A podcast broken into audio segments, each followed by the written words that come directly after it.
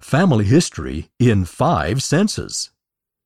Did you read about Donovan's slingshot on page 32? What are some things that help you feel close to your family? Write or draw pictures about them. Touch. Find an object you can hold that's important to you or your family. Draw a picture of it. Draw a picture of it here. Sight.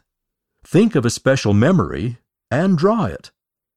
Now you can remember that time whenever you look at this page. Sound. Listen to a family member tell a story or share their testimony. Write it. Smell.